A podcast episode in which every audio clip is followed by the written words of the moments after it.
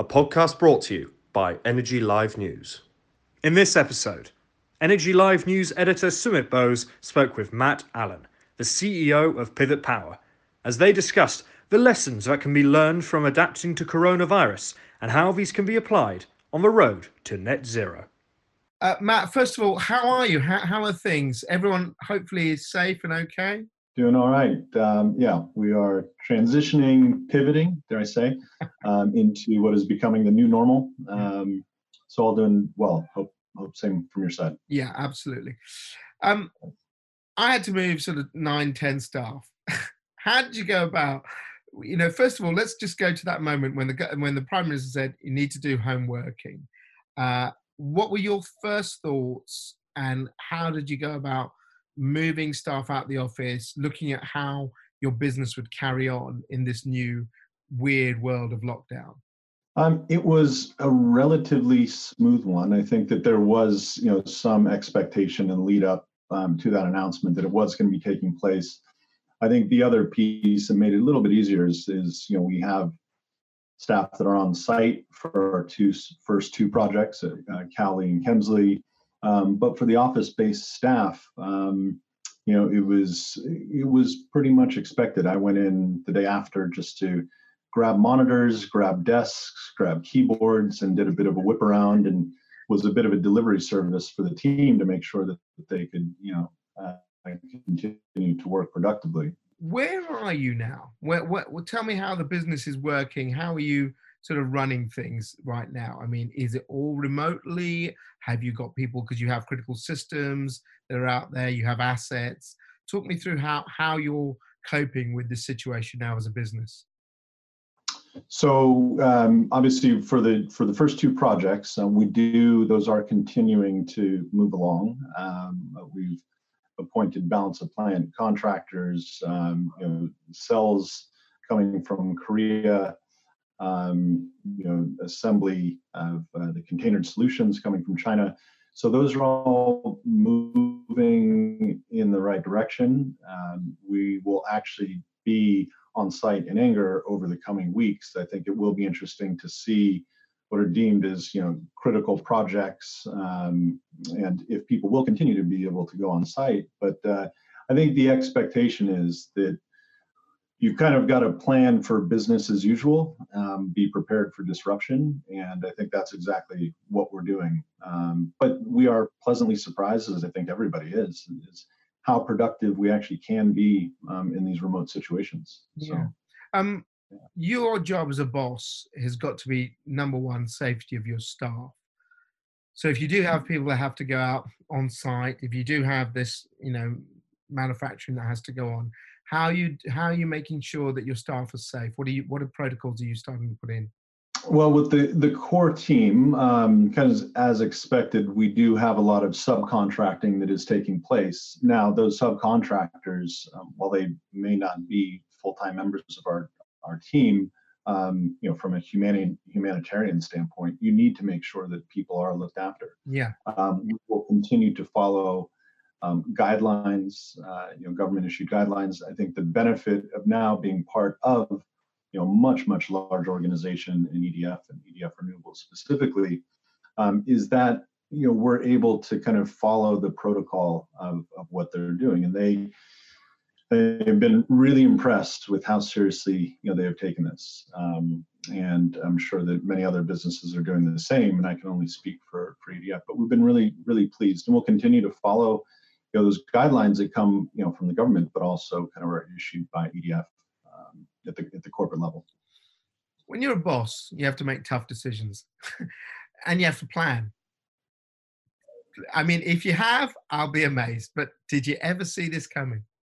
We did not. Um, I mean, I think we had some inkling that the impact, you know, we all read the news, obviously, yeah. but um, with the, the, containerized solutions that were coming from Wuhan uh, in China with uh, Wärtsilä um, as our, our provider, we had some indications pretty early on in, in late January that there were going to be some disruptions um, to that delivery. So right. So this was actually was, your, your, supply chain was coming from Wuhan, the center of where it all started. Wow. So there was already some expectation that clearly COVID was going to impact our business in some capacity. I don't think we had any idea uh, to what extent. Um, I don't think anybody did the end of end of January. Um, but I think we were starting to gear up for it. Um, but uh, hand on heart, definitely not prepared. Um, so we are we have transitioned nicely. Um, you know, we are still catching up as a team, and we've had these brilliant, hilarious Zoom, uh, you know, pubs. We download yeah. the backdrop of our local pub uh, in Shoreditch, and and we've been able to keep this chemistry the team and morale high, and yeah. I think that's been hugely important. Hugely. How do you lead remotely? Quite tricky, isn't it? It it is. I think one of the things that I've kind of really suggested is this is you know what we're doing right now this is this is the water cooler um, you know pick up the phone press a button and connect and we can have scheduled meetings which we obviously do. We check in as a team to kick off the week on on monday and to wrap up uh, the week on friday. Then we have our virtual pub um, to stay in contact. But you know the calendar does not need to dictate um, how we interact because it doesn't dictate how we interact in the office. Um, so i think it's and it's it's been great to see. I mean, it can be content relevant to the business. It can be just connecting with people and having you know an informal conversation. But I think that's been something that you know we and my two co-founders we've really been trying to promote, um, looking after each other and keeping morale high. And um, yeah, that's that's really all you can do in these situations. Yeah. Um, what do you think you've learned so far? And you know, we may be in this for several months to come, but often a learning curve is very very steep to begin with and then you mm. know more things happen and, and they sort of flattens off. But you know what have you learned initially about yourself as a boss and and about your business by having to do this completely alien thing that's happened to all of us? Well i it, it's funny i mean you refer to me as the boss I mean, i refer to myself as the chief coffee maker. Um, as long as it's good coffee matt that's the main thing. Yeah definitely. Um, i think it, it's I well, we've met a couple times. Mm. I am a self-admitted extrovert. Um, I love connecting with people. I love seeing people. I found myself walking around Clapham Common looking for a conversation with a squirrel. Um, but I think it's you know I miss I miss the Pivot Power family. Yeah, uh, that's I, the thing, isn't it? And it's it's been great and it, it's it's kind of filled this void a bit to have these virtual pub things but it's like man i really miss seeing these people laughing with these people having a great time um, i think from a, a personal standpoint um, i have a complete new appreciation of raising a six year old boy and a four year old daughter which i only get to do on saturdays and sundays yeah um, now I'm involved. I in the lead up to this at our son's school during drop off, I saw more dads than I've ever seen. There were some dads, this isn't judgmental, that were dropping off their kids for the first time. Okay, is this yeah. the right school? Is this, school? is this where you go? yeah, yeah. How does this work? How do I do I sign something? And I think that there's been this entire rebalancing and reappreciation of all this. I've put my kids to bed and had dinner with them every night mm. for the mm. last. Been amazing. Yeah. Um, I've been here and been able to to continue to work, and and that's been great. But um, yeah, part of me wants to be downstairs. I could hear them right now. So, um, so do you think that will change the way you're going to be as a boss once this is all gone? Because it, it's changing us as people, isn't it? it? It's interesting. It is. It is, and I think it's also you know interesting. I've never really liked to work from home because yeah, me too. Once where's the separation between work and home? Yeah. And um, and so now uh, in this room, in the confines of this room, I will probably allow myself to work um, once we go back to you know normal, whenever that is. And I can have dinner with my kids and put them to bed, and then come back to work. I will make sure that it stays in this room and it never comes out of this room. Mm-hmm. And there's kind of you know tape on the door that you know, makes that very clear. But um, yeah, I, I think that I hope we don't go back to the way things were. And this is this is an interesting point. How do you think the energy sector has coped? And secondly, what do you think this will do to us uh, when we come out of it, which we will, and hopefully the sooner the better, but we will come out of this. What do you think the energy sector's how it's performed? Because we've been designated the sector as key workers. I say we, but we cover it. But you know, you guys have been designated key workers. Everyone now needs their power. Everyone's working from home. You see the importance of networks to supply hospitals and you know uh, supermarkets, all of that sort of stuff.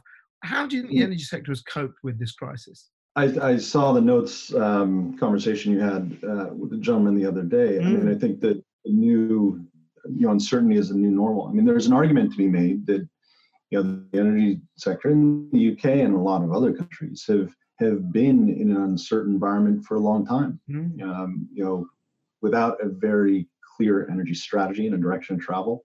Um, so I think that we were somewhat uh, prepared. That's that's probably a bit of a strong statement, but we have been in a world of kind of uncertainty. Um, I think that I can't speak on behalf of many other industries, you know, retail, hospitality. Um, I mean, look at some of those just de- Yeah. decimated. Absolutely. Um, but I think that we've been able to to kind of keep the wheels on the road and, and so on. And there is a lot that can be done remotely. Um, I, you know, what are we going to take away from it? I think it'll be more kind of personal anecdotes as individuals. Um, you know, we're in the middle of looking for new office space, and it has actually made us rethink as we move into you know EDF Renewables offices together.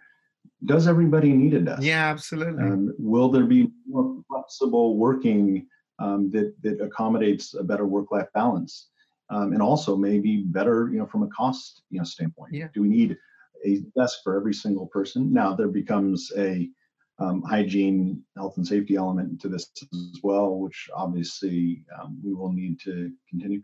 I don't know. There's a lot of interesting things like, will we go back to shaking hands? And some of these um, Yeah. norms now been taken away from us, and it makes us wait. Why do we shake hands when we meet people? Um, it's kind of an interesting. Yeah. I don't know. Um, um, but I think that you know, personally, I was just mentioning previously. I live on in Clapham under flight flight path uh, going into Heathrow, walking around, and you know, you get used to it. But going back to normal, I am going to notice this Yeah. noise along with road uh, traffic uh, more than ever. So. Yeah, I think the transition back may be difficult in some aspects. And, and I suppose what I want to end with is, you know, once we come out of this, which may be six months, maybe le- less than that, let's hope it is, but we, we're actually having a very weird experiment in reducing emissions. We're having a weird experiment on this pathway to net zero right now. You know, everyone's seeing the Mm. stuff about how clean the air is, how things are happening. Do you think this this has shown one thing that actually humans can, and I'm not just going to say the energy sector, but when we have to, we can react very quickly. And what we used to think should take ages, weeks, months, years, even decades, could happen much quicker. And what lesson can we learn from COVID that we can take towards this net zero pathway? Absolutely. I mean, before this happened, you know, this transition to electric vehicles, you know, electrification transport. You look at these pictures, you know, of, of downtown New York, um, you know, in 1910 and then in 1920, not a horse to be seen. And we made that transition, which required a significant amount of infrastructure. There were no kind of Yeah. roads, pavement, and, and so on. Um, and that happened in an incredibly accelerated you know, pace. So there are many, many other examples of how quickly we can drive change and make that adoption. Some of the, you know the biggest bottleneck in this you know whole sector and this whole transition, uh, from my standpoint, is you know the, the the power infrastructure to scale one megawatt, two megawatt, three megawatt, and so on. And that's a big part of the pivot power proposition um, is looking to address that and providing that scalable power infrastructure over time. Um, but uh, look, we do need to, and we've made these declarations, you know, coming from 2040 to 2035, that's great. I think economics will take over way before then um, and make sure that this, you know, transition happens. But I, you know, not naive here, the, the impact at a household level and from a balance sheet of a company, this transition of your household vehicle or your fleet of, of vans, buses, whatever that may be, may be slowed, you know, by the economic impact. And do you try to get more out of your existing Yeah. combustion engine vehicle? With the price of petrol coming down and forecasted to continue to come down, um, will the economics not stack up as quickly as they were expected to? Mm, So, interesting. you know, there are some some things that may depress um, the transition, um, but it is absolutely the direction of travel. There's there's no question about that at all. Thank you so much for your time. Stay safe, and um, you know, wish you all well through all, all this. You the same. Thanks a lot, Sumit.